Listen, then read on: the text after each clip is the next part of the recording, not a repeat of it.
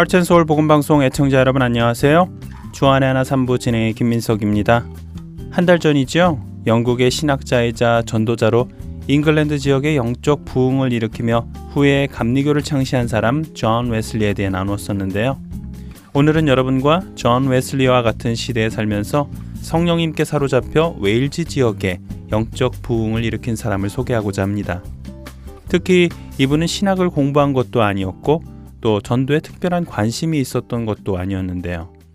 오늘은 평범한 삶을 살다가 말씀을 고뇌하는 가운데 예수님을 인격적으로 만나고 복음 전도자가 된 사람 하웰 해리스에 대해 여러분과 나누겠습니다. 하웰 해리스는 1714년 1월 트레베카라고 불리는 작은 마을에서 태어났습니다. 그는 교육을 많이 받지는 못했지만 어려서부터 아이들을 가르치는 것을 좋아했기에 선생님이 되어 학교에서 아이들을 가르칩니다. 그런 삶을 살던 그에게 21살이 되던 1735년 3월 극적인 변화가 찾아오게 되는데요. 어느 날 그는 그 주 주일에 있을 성찬식을 준비하기 위해 교회에 가게 되었습니다. 봉사자들과 함께 성찬식을 준비하며 이야기를 나누는 가운데 한 사람이 성찬식을 어떻게 참여해야 하는지 질문을 하게 되지요. 그때 성찬식을 준비하던 목사님은 그 질문을 듣고 곧바로 고린도전서 11장을 읽어주시는데요. 그 중에서도 해리스가 회심하게 된 말씀 고린도전서 11장 26절에서 29절의 말씀을 여러분께 읽어드리겠습니다. 너희가 이 떡을 먹으며 이 잔을 마실 때마다 주의 죽으심을 그가 오실 때까지 전하는 것이라. 그러므로 누구든지 주의 떡이나 잔을 합당하지 않게 먹고 마시는 자는 주의 몸과 피에 대하여 죄를 짓는 것이니라.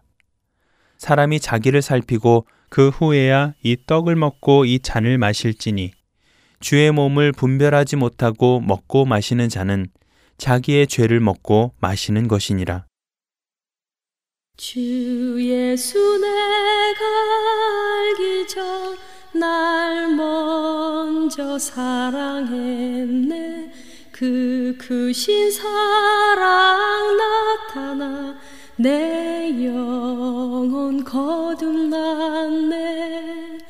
주 내 맘에 늘 계시고 나주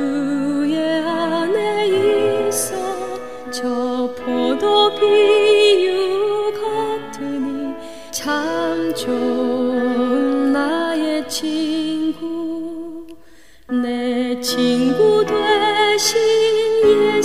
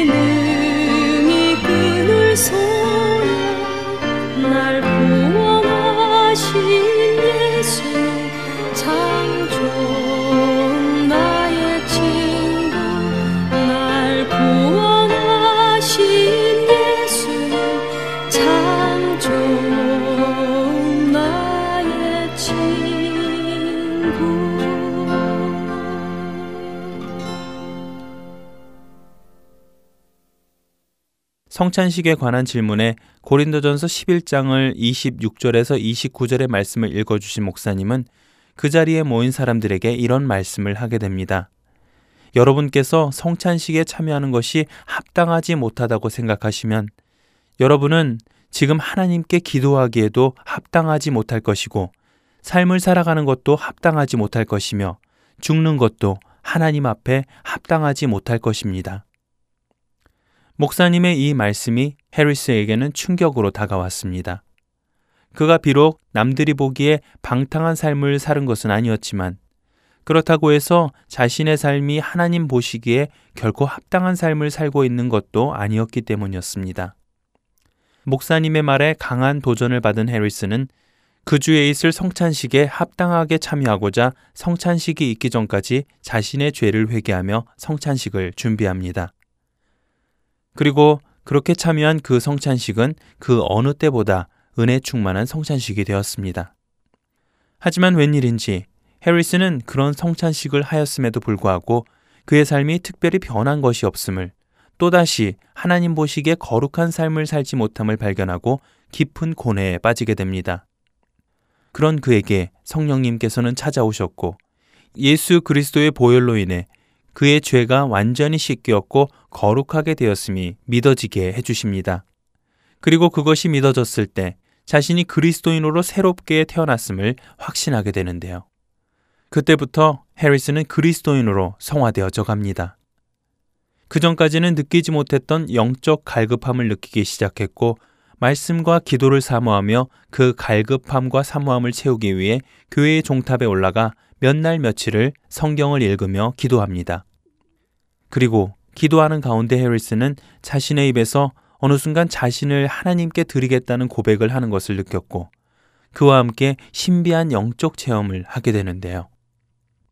그때가 1735년 6월 해리스가 경험한 성령 체험을 그는 이렇게 표현합니다. 말씀과 기도 가운데 하나님을 알아가기 시작하였을 때 갑자기 내 마음이 불 앞에 초같이 녹는 것을 느꼈다. 그리고 구주를 이 땅에 보내주신 하나님의 사랑이 느껴지기 시작했다. 하나님의 사랑과 평안이 느껴지는 순간 우리의 죄를 위해 죽어주신 예수 그리스도와 함께 있고 싶은 간절한 열망이 느껴졌다.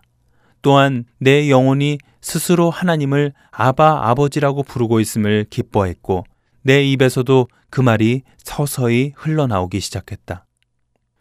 나는 그제서야 내가 하나님의 자녀라는 것을 알았으며 하나님께서 나를 언제나 사랑하셨고 내 말을 듣고 계셨음을 알게 되었다. 내 마음은 만족하여 울부짖기 시작했다. 이제 나는 모든 것에 만족하다고 죄의 자녀였던 나에게 의의 옷을 입혀주시고 자녀 삼아주신 하나님의 뜻을 따라 물불을 가리지 않고 온전히 따라가겠다고 나는 외쳤다. 그런 일이 있은 후 해리스는 완전히 변하였습니다. 강력한 성령님의 임재와 충만한 은혜를 경험한 해리스는 구원받지 못한 사람들에게 복음을 전하고자 불타는 마음으로 전도하기 시작합니다. 구원받지 못하고 멸망해가는 사람들에 대한 그의 관심은 그들의 영혼을 삼킬 정도로 강했다고 말할 정도로 해리스는 구원받지 못한 자들을 향한 연민의 정을 느끼기 시작했고 죄 가운데 빠져 있는 모든 사람들에 대한 슬픔을 느꼈으며 영혼을 구원하고자 하는 열정에 불이 붙었습니다. 성령 체험 후 해리스는 거리에서 사람들에게 설교를 하기 시작하였는데요. 그의 설교는 하나님 앞에 인간의 더러운 죄를 드러내었고 회개하게 하였으며 그런 설교를 듣기 위해 수많은 사람들이 모여들기 시작합니다.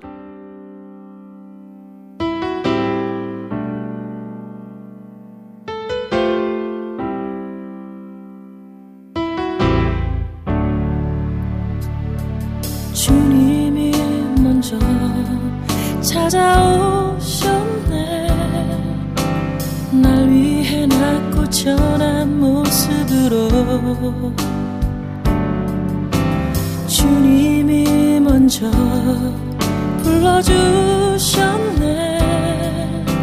내가 애타게 부르기 전에 감사드립니다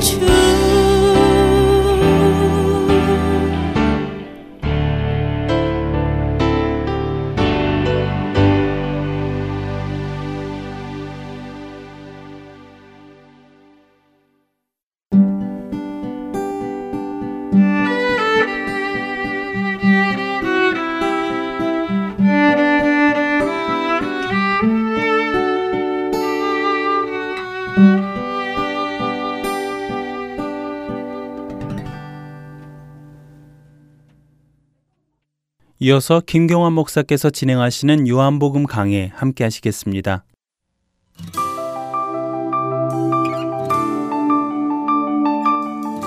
애청자 여러분 안녕하십니까? 예, 요한복음 강의 12번째 시간입니다. 어, 지난주에 저희들은 요한복음 3장을 통해서 예수님과 니고데모와의 예, 대화를 함께 들여다보았습니다. 그 대화를 통해서 예, 성령으로 거듭난다는 것이 무엇인지에 대해서 말씀을 나눴습니다. 잠시 그 대화의 내용을 상기해 봅니다. 예수님과 니고데모와의 대화는 하나님 나라 이야기로 시작이 되었습니다. 그런데 그 대화의 결론을 보니까 그 대화는 영생으로 끝납니다. 어, 14절, 15절에 보니까 모세가 광야에서 뱀을 든 것 같이 인자도 들려야 하리니 이는 그를 믿는 자마다 그다음에 영생을 얻게 하려 하시니라. 하나님 나라 이야기로 시작을 해서 영생의 이야기로 끝납니다. 그리고 오늘 본문 말씀의 시작인 이제 16절에 보니까 15절의 결론에서 말씀하신 영생의 약속을 다시 한번 강조합니다. 누구든지 독생자를 믿으면 영생을 얻게 될 것이다. 라고 선포하십니다. 자, 하나님 나라로 시작해서 영생으로 끝났습니다. 하나님 나라, 영생. 그 차이가 무엇일까요? 사실 그 차이는 없습니다. 하나님 나라, 그리고 영생은 똑같은 개념입니다. 하나님 나라는 예수님께서 공간 복음에서 주로 선포하신 내용입니다. 근데 요한복음에 와서 예수님은 그 하나님의 나라 대신에 영생이라는 개념으로 이제 그 구원을 선포하셨던 것입니다. 똑같은 내용인데 좀 강조점이 약간 다릅니다. 자, 예수님께서 니고데모에게 하나님 나라에 대해서 말씀을 했습니다. 그 하나님 나라는 철저히 유대인들의 메시아 사상에 근거를 둔 사상이죠.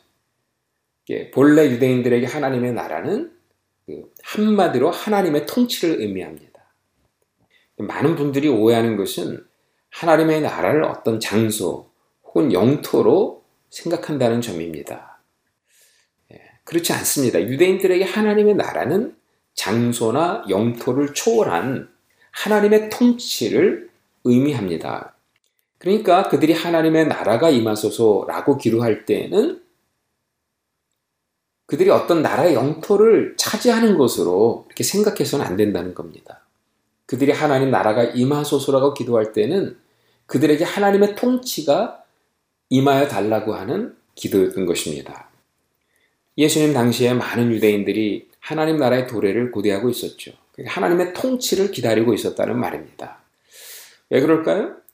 그들은 오랜 세월 동안 이방 나라들의 압제 밑에서 예, 식민지 생활을 했습니다. 수백 년 동안 계속된 식민지 생활을 하다 보니까 어떻게 생각했겠습니까? 그들 가운데 하나님의 통치가 떠나갔다라고 생각한 거예요.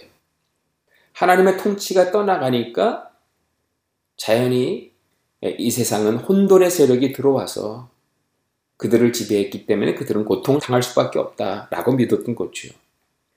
그때 메시아를 고대함에 들었던 기도가 이겁니다. 하나님의 나라가 임하소서. 즉 메시아가 이 땅에 와서 혼돈 세력을 몰아내달라는 겁니다. 하나님의 백성들을 억압에서 건져달라는 이야기예요. 그래서 예, 진정한 하나님의 통치를 회복시켜 달라고 하는 기도였던 거죠. 자, 그런 유대 땅에 예수님께서 나타나셔서 처음으로 선포하셨던 메시지가 뭡니까? 하나님의 나라가 임했다라고 선포한 겁니다. 이 엄청난 선포 아닙니까? 유대인들이 기다리는 하나님의 나라가 임했다고 선포했던 거예요. 유대인들이 기다리는 마지막 종말이 왔다는 선언이었던 겁니다. 여러분들이 당시에 예수님의 하나님 나라 메시지를 들었다고 가정해 보십시오. 그렇게 오랫동안 고대했던 하나님의 나라가 임한 겁니다. 이제 저 예수님이 이방 나라를 몰아낼 것이고 자신들의 결박을 풀어줄 것이고 궁극적으로 하나님의 통치를 그들 가운데 가져올 것이라고 믿었던 거예요. 얼마나 흥분된 메시지였을까요? 그런데 보십시오. 그 예수님은 이방의 권세의 자들을 몰아내기는 커녕 그들의 처형 방식으로 십자가에 매어 달려 죽게 될 것이라고 말씀하세요. 자신들을 해방시켜 주기는커녕 그들이 거주하는 땅은 완전히 초토화될 것이고 그들이 사모하는 그 성전은 기둥 하나 남김없이 다 불타 없어질 것이다 라고 예언을 하세요. 도대체 무슨 하나님의 통치를 말하는 것인지 도무지 이해가 되지 않았던 것입니다. 자, 여러분, 왜 이해하지 못했을까요? 그 이유는 진정한 하나님의 통치는 곧 영생의 통치라는 사실을 인식하지 못한 거예요. 하나님의 통치와 영생이 같은 내용을 담고 있다는 사실을 이제 몰랐던 거죠. 그래서 요한에서는 그 하나님 나라를 영생이라는 개념으로 풀어서 말씀하고 있었던 겁니다. 영생이라는 단어의 원어를 보면 조의 이안이라고 되어 있습니다. 조에는 이제 생명이라는 뜻이고 이안은 세대 이런 뜻입니다. 그러니까 지나간 세대, 다가올 세대, 멸망해 가는 세대, 아니면 구원을 받는 세대 이것을 그 가를 때 사용했던 그 단어입니다. 그러니까 주님께서 부활하심으로 부활의 생명이 통치하는 시대가 새롭게 열리게 되었죠. 이제 누구든지 예수를 믿으면 영생을 얻게 되었다는 말씀은 이제 그 부활 생명이 지배하는 생명 통치 속에 들어가게 되었다는 뜻입니다. 오늘 예수를 믿음으로 부활 생명의 씨앗을 받은 거죠. 그럼 이제 예수님이 다시 오실 그때는 그 부활의 씨가 열매를 맺어서 육체의 부활을 경험하게 될 것을 의미합니다. 그러므로 오늘 부활의 씨앗을 받고 마지막에 부활의 생명으로 열매를 맺게 되는 그날까지 우리는 이제 부활 생명의 통치를 받는 세대 속에 살게 된 겁니다. 이것을 영생을 얻었다라고 말씀하고 있는 거예요. 하나님의 나라의 개념과 전혀 다르지 않습니다.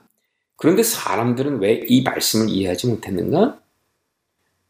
단지 하나님의 나라가 하나님의 통치를 강조하고 있다면 영생이라고 하는 개념은 부활 생명을 강조하고 있다고 보면 되겠습니다.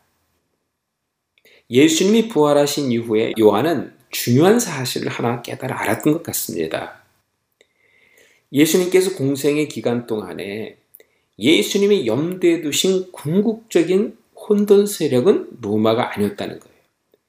때문에 주님께서 이루시고자 했던 궁극적인 해방은 로마의 억압으로부터 해방이 아니었음을 알았던 것입니다. 주님께서 생각하셨던 궁극적인 악의 권세는 사단의 권세였다는 겁니다. 예수님께서 이루시고자 했던 궁극적인 해방은 그 사단이 최후의 보루로 붙들고 있었던 죽음의 권세, 그 죽음의 권세로부터의 해방이었음을 알게 되었던 것입니다. 이 부활의 관점으로 십자가를 보니까 십자가가 이해가 됐던 거죠. 예수님이 이 땅에 오셔서 우리의 죄를 덮어 쓰시고 나무에 매어 달려 죽으셨다는 것이 무엇인지를 알게 된 겁니다. 하나님은 이 땅에 오실 때부터 우리 인간의 죄로 인해 죽음의 권세에 묶여 있다는 사실을 알고 있었던 거예요. 나아가서 권세 밑에서 우리를 위해 죽으시고 부활하심으로 사단의 최후의 보루인 죽음의 권세를 물리쳤다는 이 사실을 확실하게 이해했던 겁니다. 그렇습니다. 예수님께서 염두에 두신 이 땅의 세력은 로마나 헤롯 같은 세상의 군왕들이 지배하는 세력이 아니었고요. 이 땅의 모든 인류를 묶고 있는 아주 근본적인 세력, 바로 죽음의 세력이었던 것입니다. 예수님의 부활하심은 그 죽음의 세력을 물리침으로 사단의 통치를 타파하고 하나님의 생명의 통치가 시작된 전 우주의 획기적인 사건이었던 겁니다. 여러분, 예수님이 부활하셨다는 것은 그냥 나 하나 구원받아 천국 가게 되었다는 정도가 아니에요. 이 세상의 죽음의 권세가 드디어 무너졌다는 겁니다. 사단의 최후의 보루가 무너졌다는 겁니다. 사단과의 전쟁에서 적진의 심장부에 하나님의 승리의 깃발이 꽂혔다는 것입니다.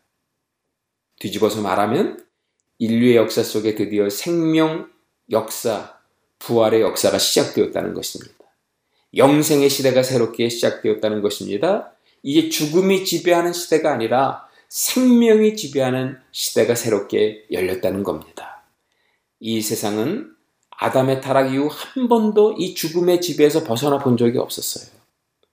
그래서 인류는 전부 심판 아래 놓여진 존재였는데 인자가 나무에 매어 달려 죽으시고 부활하심으로 말미암아 멸망 가운데 놓인 이 세대에 부활 생명 시대를 활짝 열어놓은 사건이었던 겁니다.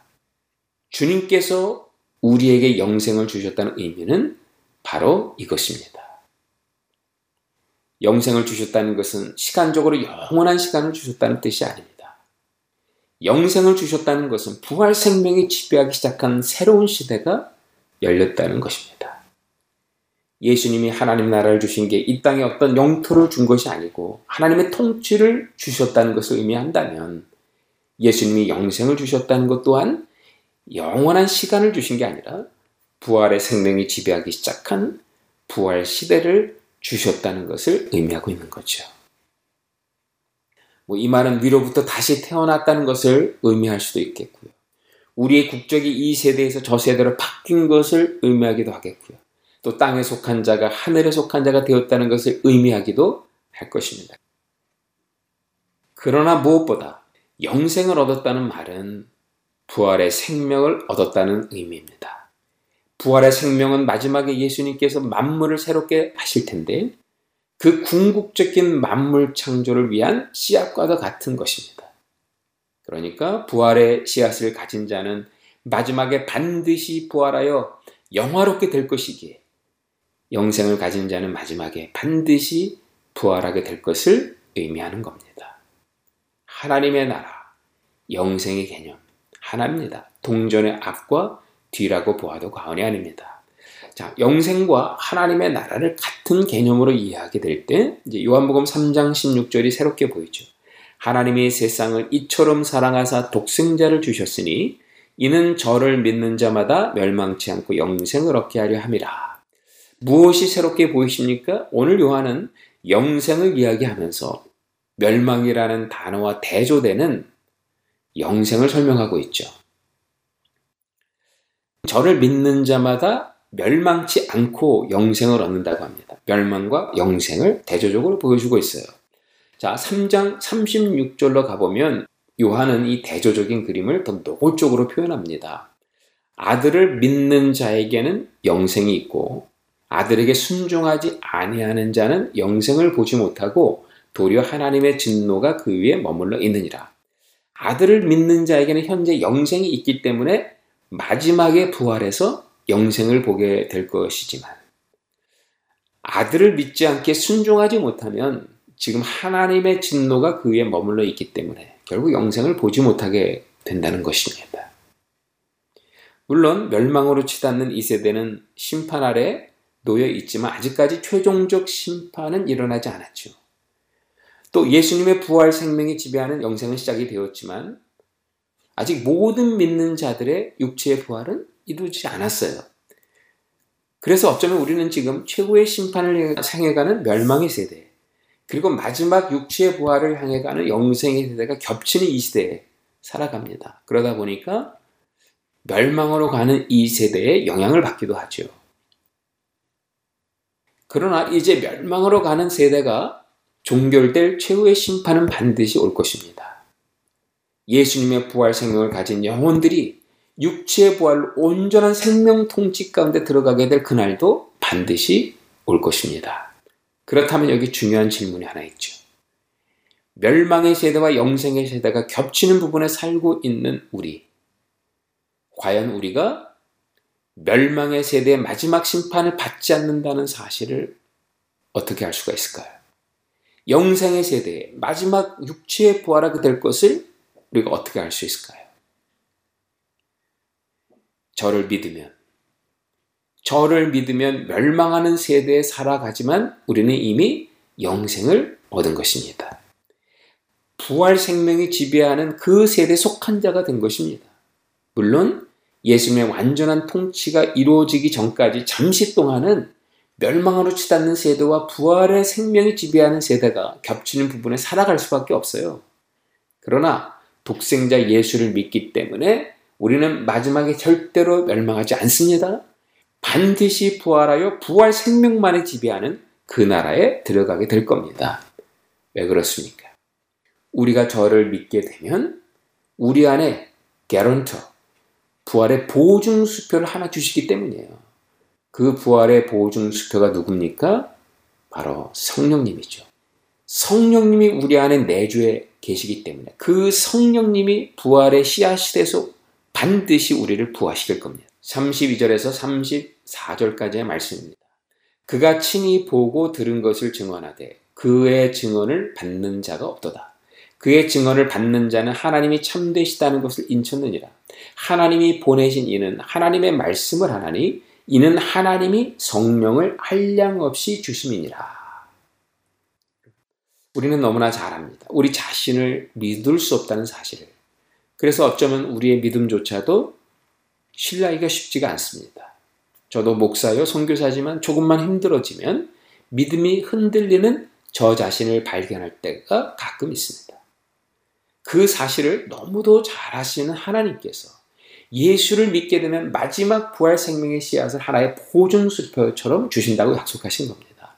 그분이 바로 성령님인 거죠. 그 성령님이 우리 안에 살아계셔서 날마다 우리 안에 증거하십니다.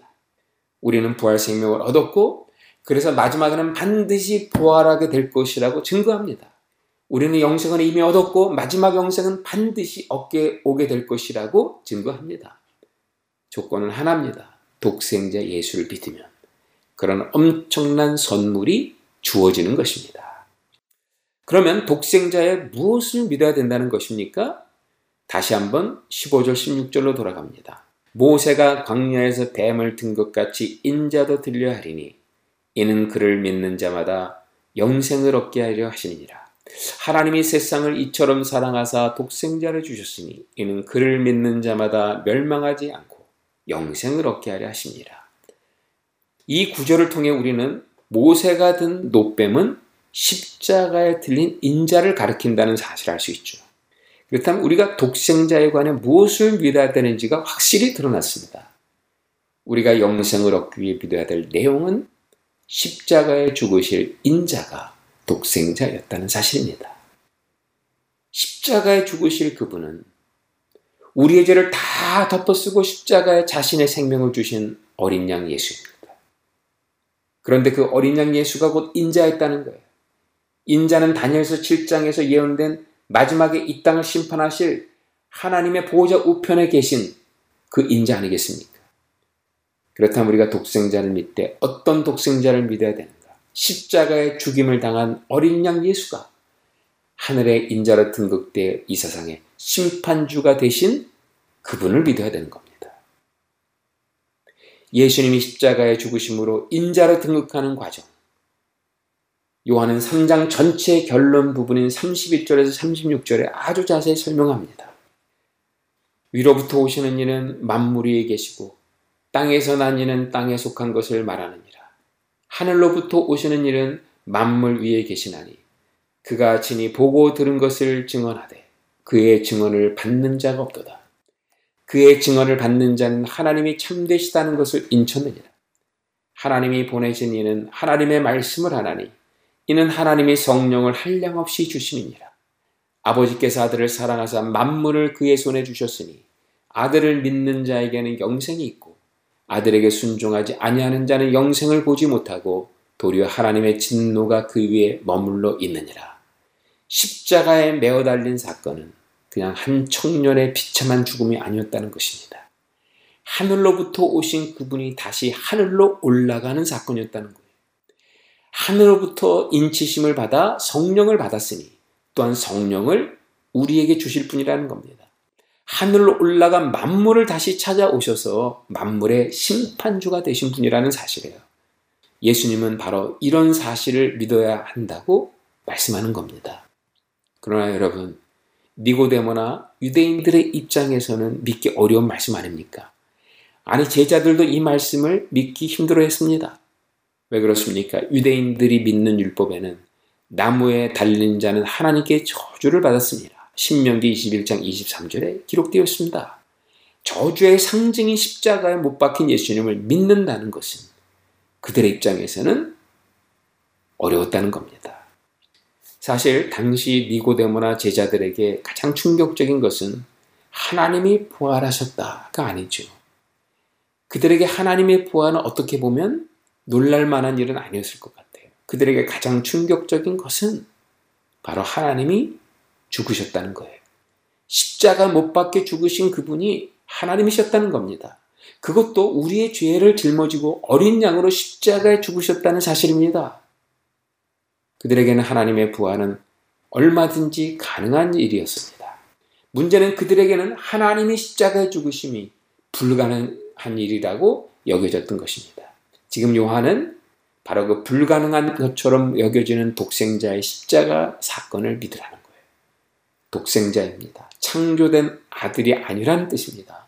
스스로 존재했던 아들이었다는 말입니다. 창조된 아들이 아닌 창조주 하나님이 십자가에 못 박혀 죽으셨다는 이 사실을 믿어야 된다는 겁니다. 불가능한 것처럼 여겨지는 그 독생자의 십자가 사건을 믿으면 영생을 얻게 되는 겁니다. 처음부터 마지막까지 그 영생의 근거는 예수님 한 분입니다. 멸망으로 가는 세대와 영성으로 가는 세대를 가르는 그 근거, 예수를 믿을 것인가 말 것인가요? 죽음과 생명을 가르는 그 근거, 바로 예수를 믿을 것인가 말 것인가요?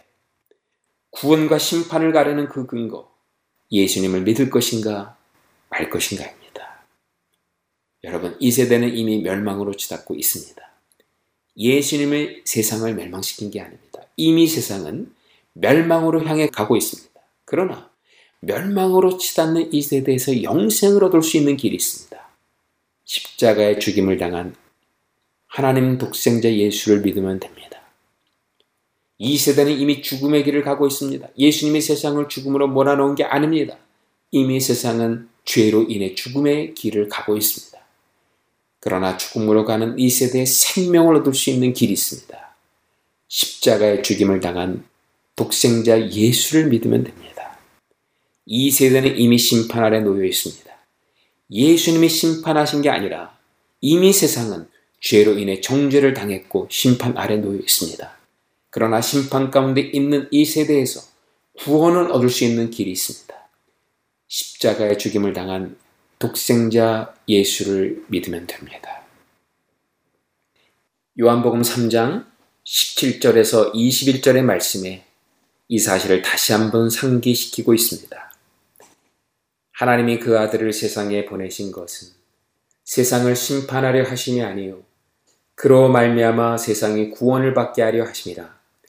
그를 믿는 자는 심판을 받지 아니하는 것이요 믿지 아니하는 자는 하나님의 독생자의 이름을 믿지 아니하므로 벌써 심판을 받은 것이니라.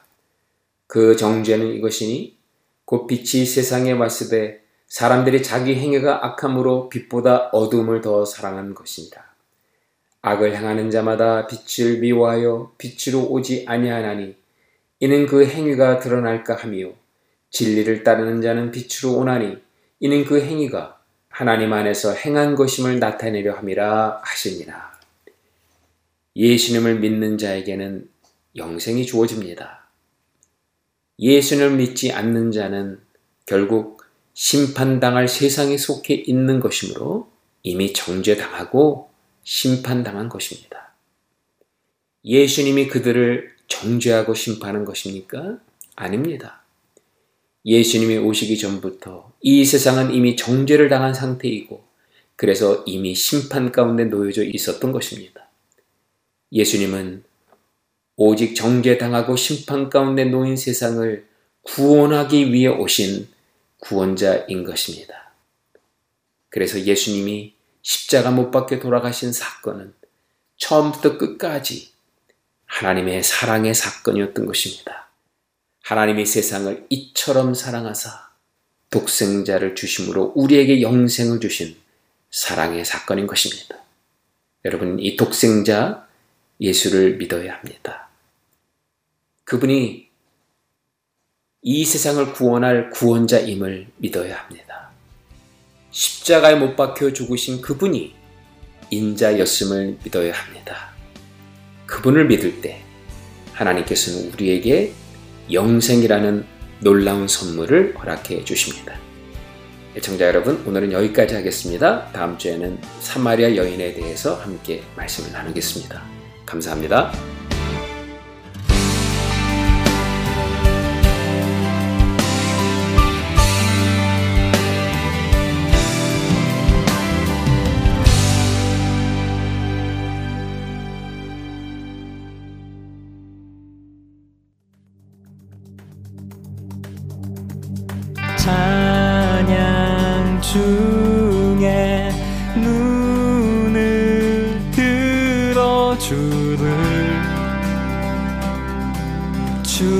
보내. 소망 중에 마음 다해 주만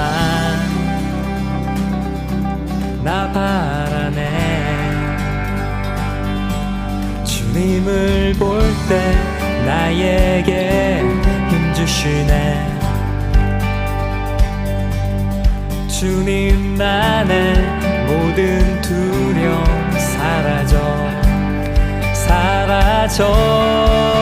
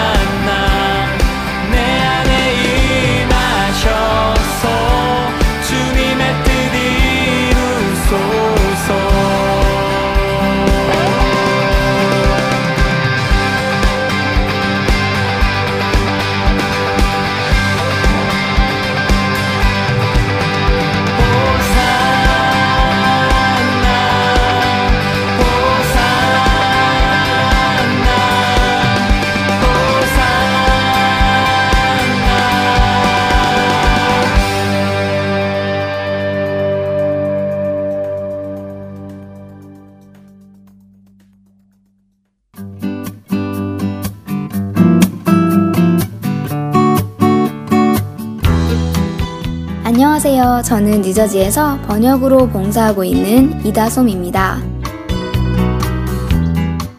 번역을 하며 매주 읽는 원고를 통해 저의 신앙관을 세워가는데 많은 도움이 되고 하나님을 더 깊이 묵상할 수 있음에 감사를 드립니다. 또한 정말 부족하지만 이 귀한 선교 사역에 동참할 수 있도록 허락해 주신 하나님의 사랑이 저에게는 큰 힘이고 소중한 은혜임을 깨닫습니다. 이 귀한 할텐 서울 복음 방송 사역에 번역으로 함께 동역하실 분을 찾고 있습니다. 생명을 살리고 세우는 이 사역에 동참하실 분들은 방송사 전화번호 602-866-8999로 연락 주시거나 이메일 주소 heartandseoul.org gmail.com으로 문의해 주시기 바랍니다.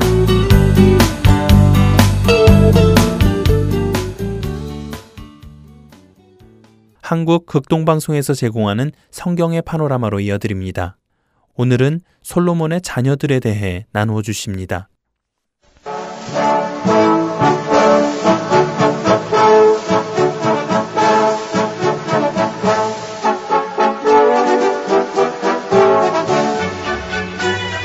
성경의 파노라마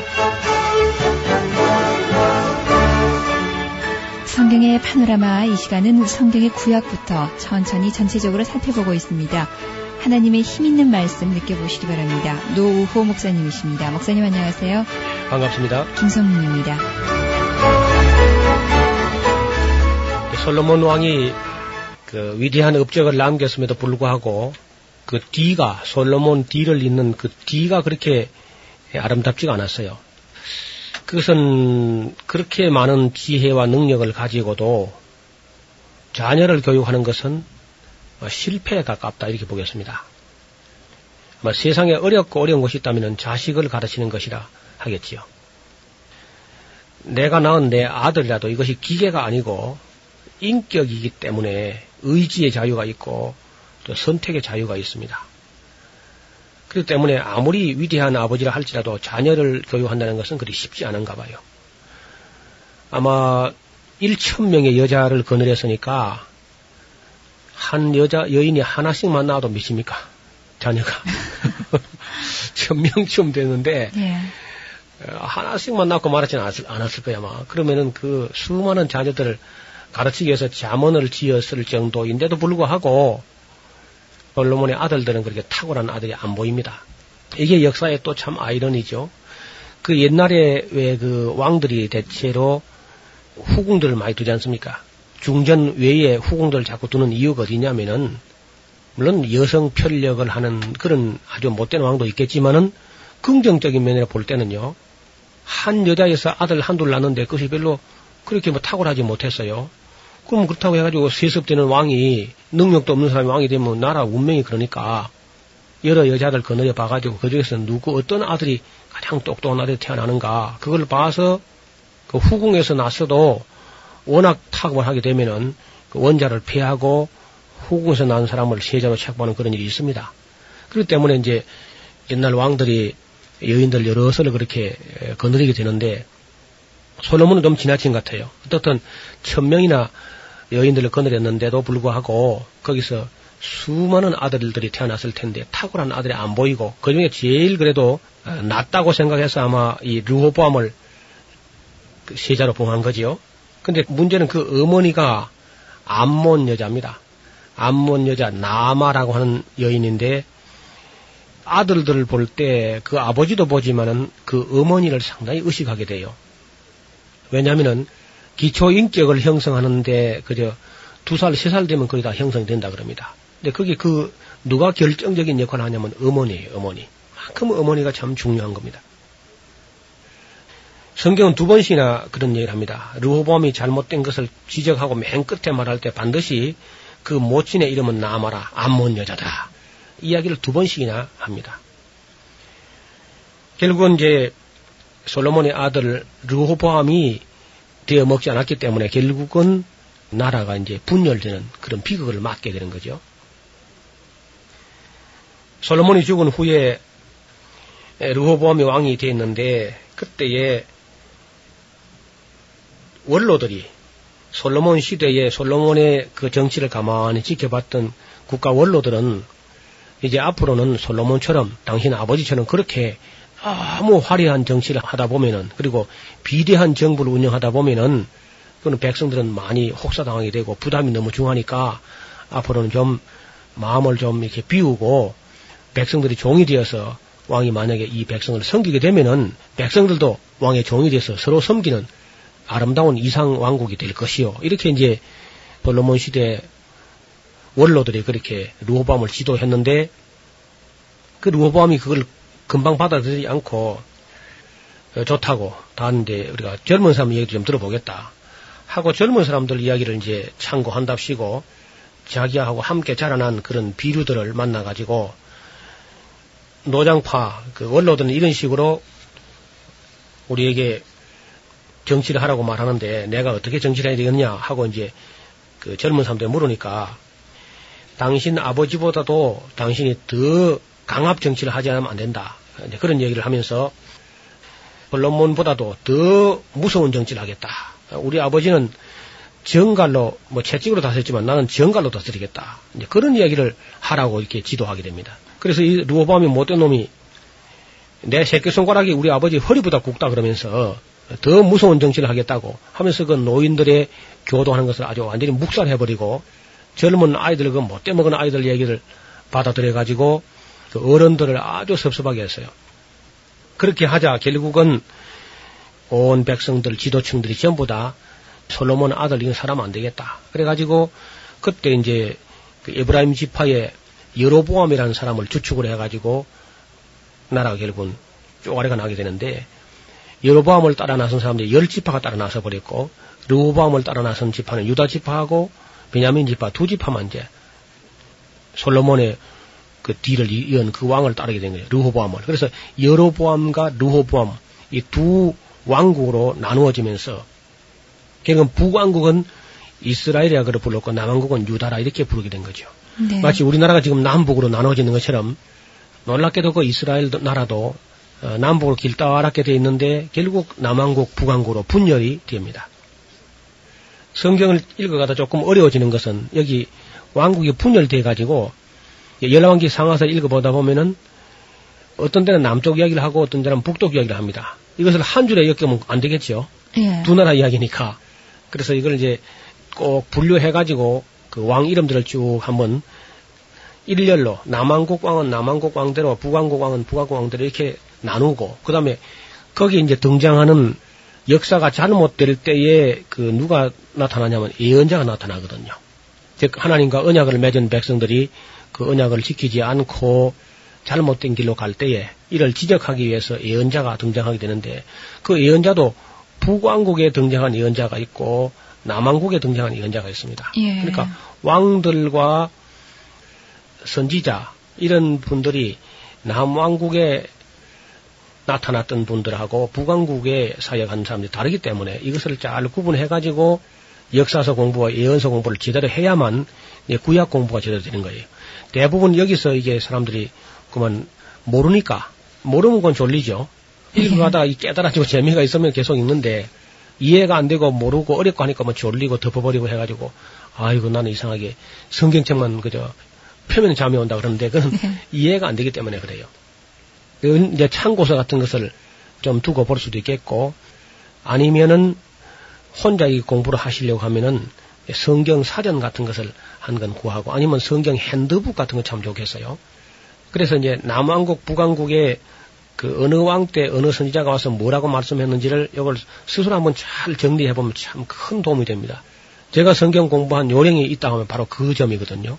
구약 성경을 역사 시대 순으로 재구성을 한다. 그런 큰 계획을 세워놓고 왕들 이름을 일렬로 남왕국 북왕국을 쭉 갈라놓고 그 다음에 선지자도 예를 들어서 이사야라든지 예레미야라든지 그 다음에 스바냐 어, 하박국 어, 이런 분들이 전부 남왕국의 남왕조의 말씀을 전한 예언자들이거든요.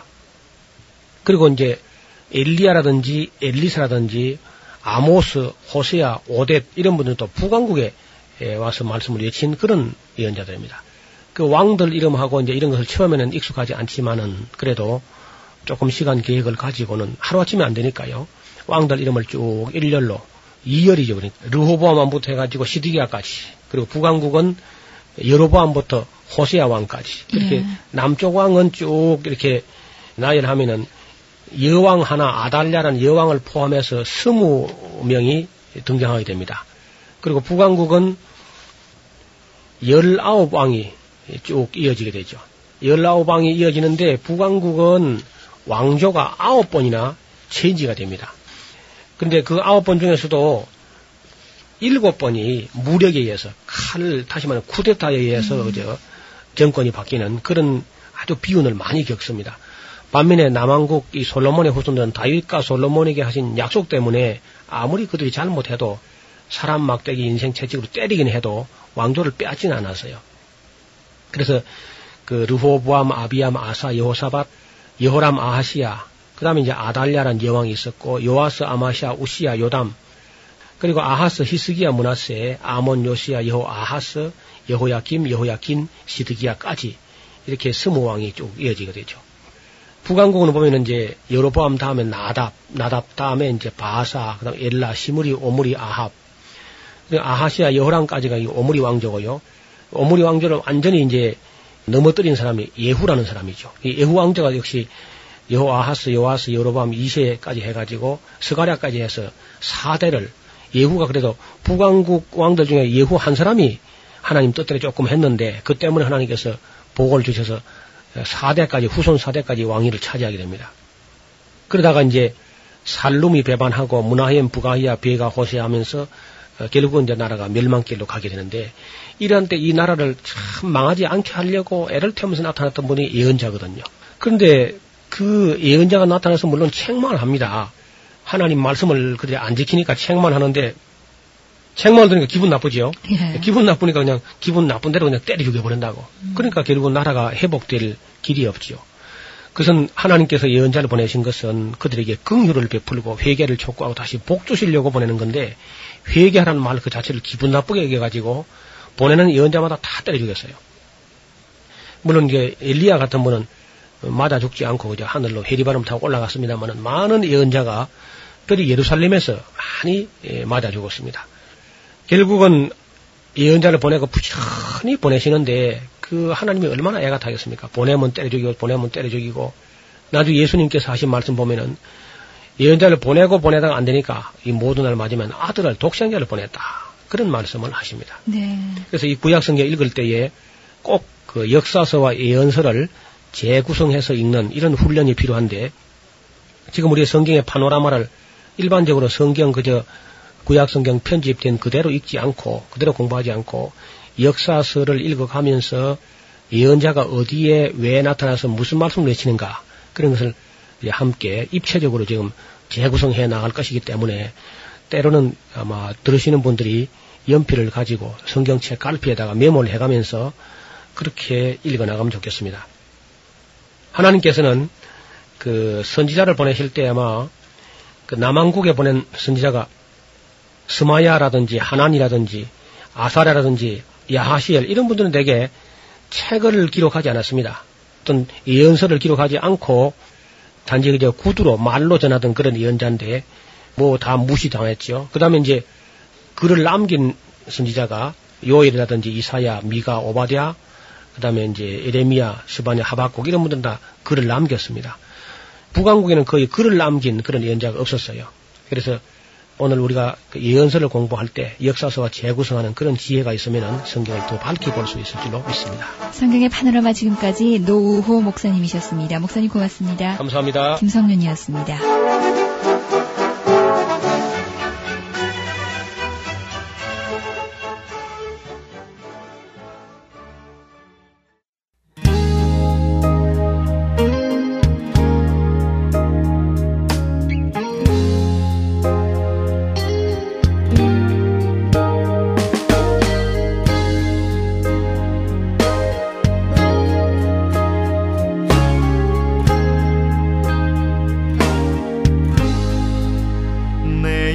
영혼이 은총 입어 주한 죄짐 벗